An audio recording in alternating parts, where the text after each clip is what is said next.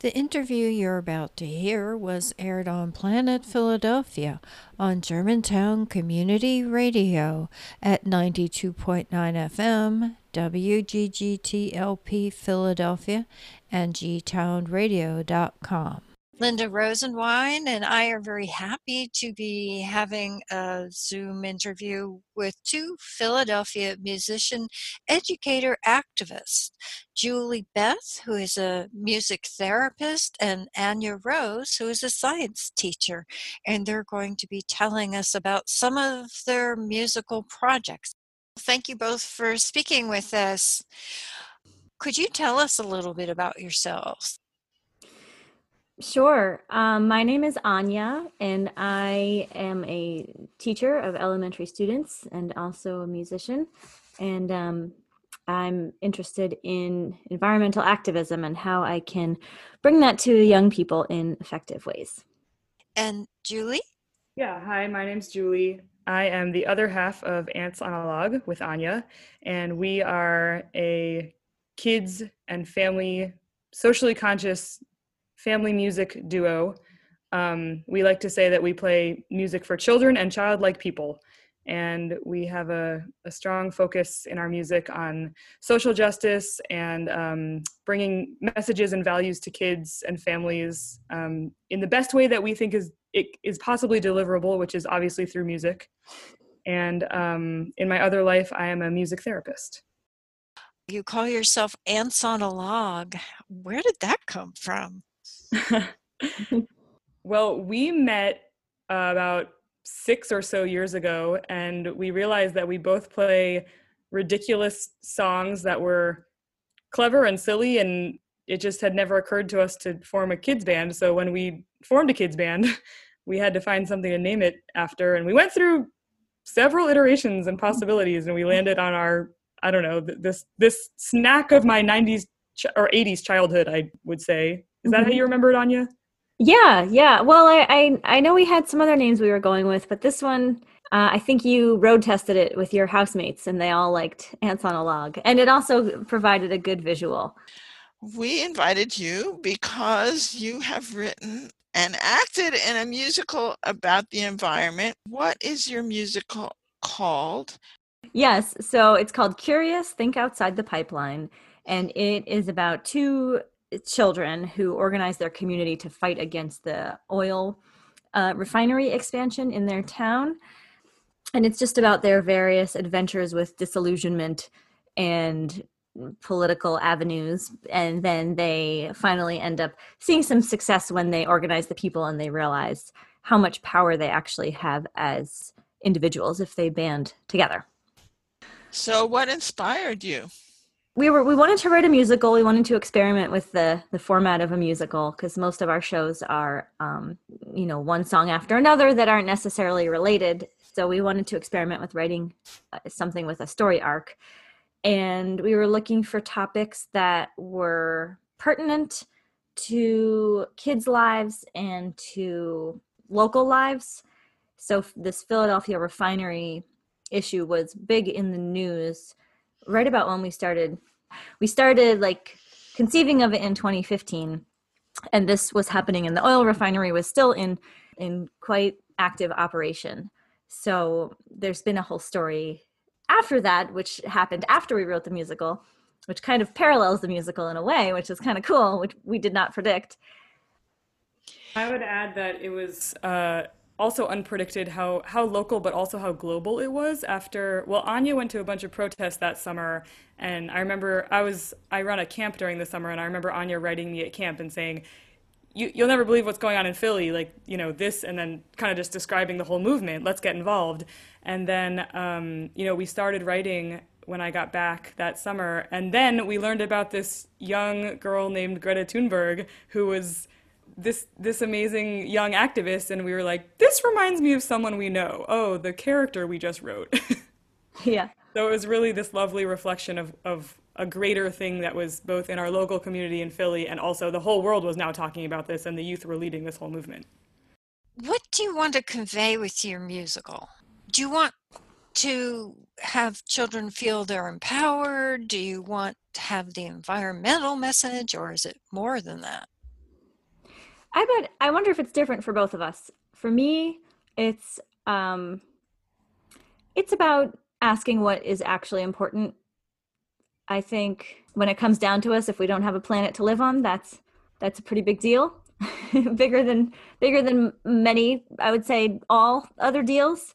Um even as an adult, I have trouble understanding the correct avenues of communication. Who's in charge of what? How do you actually have make a change? So I think that kids now in 2020 are getting interested in contacting politicians and writing letters and, and making a statement. And I, I think more education about who to talk to and how to do it is helpful. So that that's like that's a big part of it for me.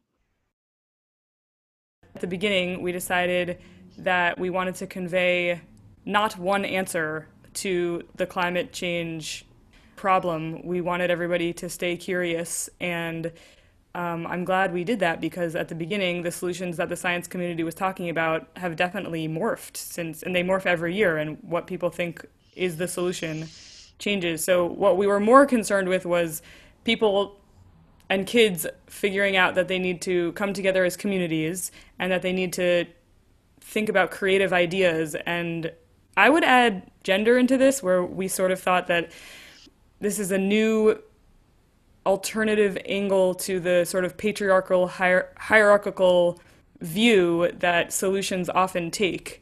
Um, and I think that climate movements are getting that right now. They're more working in a creative you know, community circles avenue as opposed to just one white man at the top saying what to do. Yeah, I, I'll add something, which is that we rewrote the ending. And I really struggled at first with our first ending because it felt like there was, I didn't know what the answer was.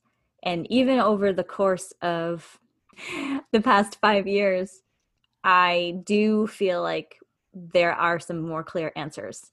One being the importance of community organizing and how much power individuals do have when they band together.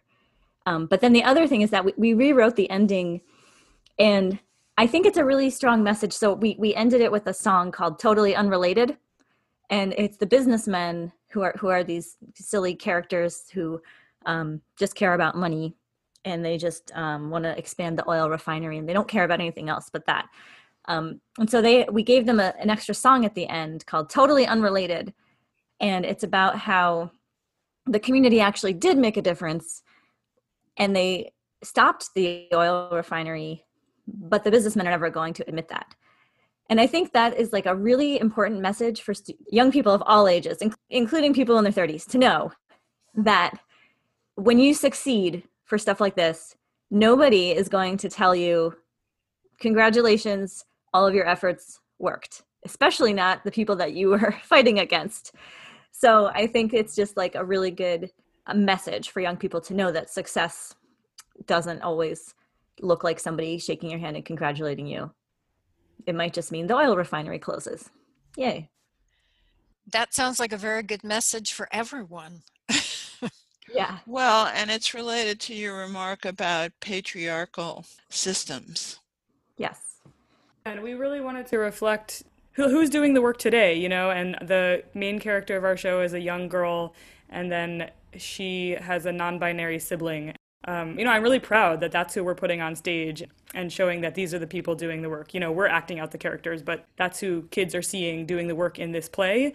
And um, lots of parents have come up and thanked us for, you know, all of the above, making making the protagonist a young female scientist, um, making one of the protagonists a non-binary character, and you know, it's really it's really powerful to see this like sort of silly silly reflection of the businessman. And one of the characters is a mansplaining older uncle. His name is uncle steve. And he uh, he learns to listen and to not be a mansplainer during the play. So we sort of wrapped wrapped it all in there. Do you have dreams of having children acting in your play? Yes we had two two instances of people who almost put the play on and then didn't. Um, one was a middle school te- teacher friend of ours. She was actually in the play in the original cast, and she is a teacher, and um, she wanted to bring it to her sixth and seventh graders in Philadelphia, and she did, and they practiced and everything, but then it kind of fell through. I think they had some attendance issues. And, and then we had another school in New York that almost put it on, but then the pandemic messed it all up. Oh. Mm. And Well, I they, would say that they did put it on. I mean, they yeah, the way we got connected was Lucy Kalantari, who is a Grammy winner of kids music from two years ago. Her son goes to this really cool school, and they were like, "We definitely want to put on this play." And even though the pandemic hit, they kept rehearsing on Zoom, and then we got to see lots of cuts of the play. They zoomed us in, and they I consider that a performance for yeah, us. it was amazing. Actually, that was Yeah. like, oh my god, this is what we're doing this for, and that was like the most proud I had felt throughout the Ah. process was seeing those kids saying the lines that we had written and talking about stopping an oil refinery. I, I have nothing to do with my school's drama program or anything, but I was influenced by my own elementary school music teacher who wrote her own musicals and put her name's Frumi Cohen and she has a website I think it's like frumicohenmusicals.com um, and she writes these very powerful heartfelt um, musicals that address real issues that kids are really struggling with. The entire process of putting on a musical or a play is really about the process and learning about what is this musical about why are these characters saying and behaving the way they are and such a great opportunity for middle schoolers. It I, I just i see so many missed opportunities when middle schools put on kind of superficial plays. They, I, I feel like every middle school should really think hard about the topics that they want their plays to be about because the kids are listening. And that may be one of the few things they're listening to at that age. Who are you thinking your audience is? Okay, We've we had- usually say that our musical is for first through seventh graders, and we've definitely had younger siblings who have attended who have sat through the whole thing, which has been a pleasant surprise. Um, and we also play concerts for younger kids and el- elementary, middle school. Um, and then we have discussion guides that we have put out with our plays when, when people have attended in person. Um, those have been aimed too at um, you know a family sitting down and talking with their elementary or middle school kids. There's a lot of stuff in this play that's that's really good for for quite a range of people. So, as as a science teacher, teaching children, what has been your experience? Um, what has worked and what hasn't worked in teaching them about the environment? Okay, well, yes, I well teach elementary age. Um yeah, what works is finding what they're passionate about on their own. What doesn't work is me giving them what I'm passionate about. so I have to find creative ways to guide them towards different issues and just see what sticks. So I think ha- having good resources, credible, hardy resources, is really helpful in curating some ideas for those resources, but then really letting the students look at that and then take that further has worked for me. Because in a lot of schools, there isn't much environmental education and even less on climate change. Partly it's a new topic, partly it's politically fraught, some people think. There's been like a false dichotomy of, well, we have to teach both sides. And there aren't two sides. The, the falsehood is this is controversial because some people believe it's caused by humans and some people don't. Um, but it doesn't really matter what you. The Neil deGrasse, the Neil deGrasse Tyson quote goes: "The great thing about science is that it's true whether or not you believe it." so I I think there's a little bit of worry that people might be upset. I don't know because it it affects business and money, but I haven't had any pushback yet. Knock on wood. Mhm. Yeah. Well, we had a, um professor of journalism and environmental studies who said the journalists used to think you had to present both sides. And they finally agreed that no, you should present what most all scientists think. Yeah, exactly. Have you seen effects from the musical? Has it inspired new actions, do you think? I don't really know. I think I think seeing those kids, seeing that Zoom show of those kids in New York City, that spoke a lot to me about that that this was successful. Otherwise, I I don't know, but that's me and I'm jaded. I agree. I am jaded too, and I also agree that that was like a highlight of my career because just watching these kids like really take it in, especially because we use the word oil refinery so much and we really, you know, we were like, are kids going to understand what we're saying? Are we going to explain what an oil refinery is? Like, how is this going to work? Um, yeah, but watching those kids really get it made me feel like we were doing something. And I don't know, I've, I have a, a niece who, um, will say precocious things to us that reflect what she saw in the show. And you know she's smart and lots of other kids are smart. So i i have to think that this is this is seeping in somewhere and it's it's an ingredient in their future socially minded actions that they take in life. And then you know more concretely um, we had a lot of actions and sort of tabling happening when we were performing the show in person so, you know, people signed up for um, Moms Clean Air Force, Philly Thrive, all sorts of, you know, ways that they could get involved. They signed petitions. We had kids write postcards. Um, you know, they're not like environmental activists necessarily. They're coming to, to entertain their children. Mm-hmm. Um, they might care about the environment, but they wouldn't have necessarily, you know, intersected with Philly Thrive or any other organization. Um, so just that meeting to me is a huge success. You know, just just that they are learning about this and that you know our fans are hearing because we post on our website hey did you know what philly thrive is doing and also shout out to philly thrive because they do such a good job of involving youth um, and involving their communities in their actions that i feel like if you know the small minority of people who get involved because they maybe saw this play or because this play was the third thing that they heard about this week about environmental justice and they're like i guess i'm going to do something um, you know, Philly Thrive and other places like this are actually providing a place for them to get plugged into. It's not hard for them to get plugged in. So, all that to say, we're an ingredient in some wheel that's moving somewhere. yes. I know you both of you are musical, and that's one reason why you chose this vehicle. But can you say some more about why you did it in the way you did it? I mean, there's so many different ways of communicating and, and reaching people. Why did you choose these ways? Sort of going back to the last question, I think a success for me is watching the kids walk out of the show and singing either the lines of the sort of greedy businessmen villains, which just go, make it big, make it tall, let's get rich and build it all. And yeah. they they realize what they're saying because they're embodying it. You know, they're they're singing what we saying, they're holding their strong muscles up like we did on stage, and they're understanding what we're saying.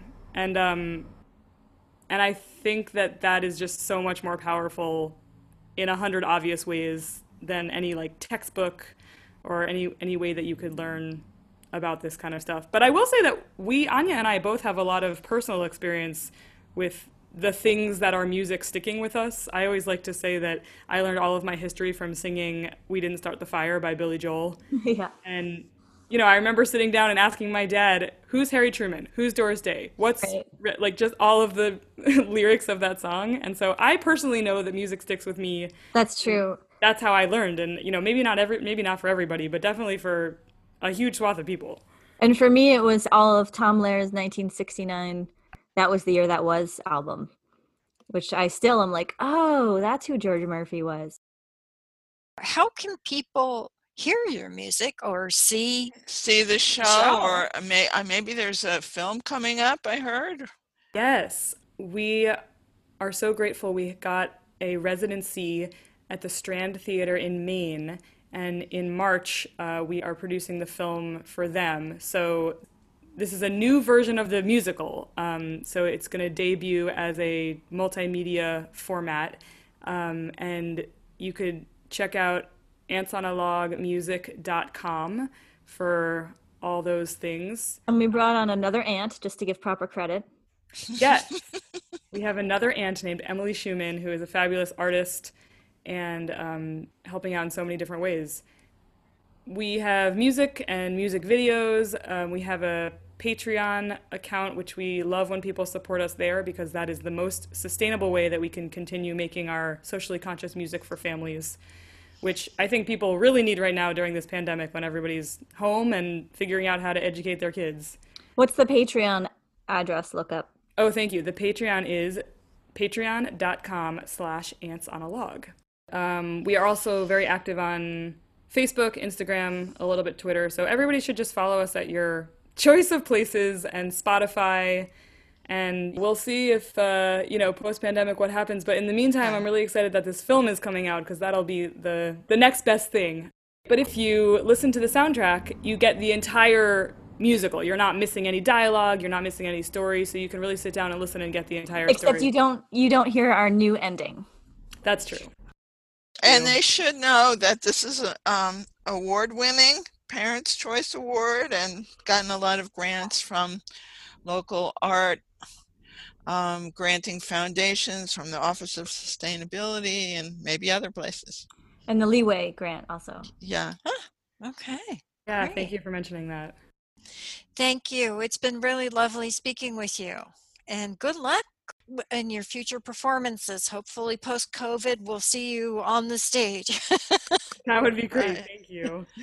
Okay. Thank you so much. This was a lot of fun. And we'll see what your next musical is.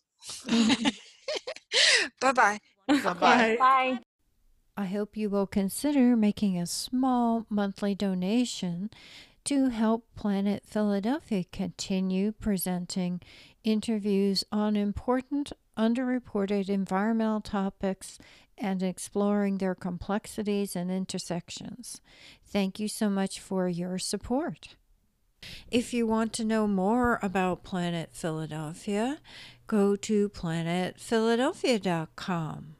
You could also find out more about other G Town Radio programming by going to gtownradio.com. Thank you for listening.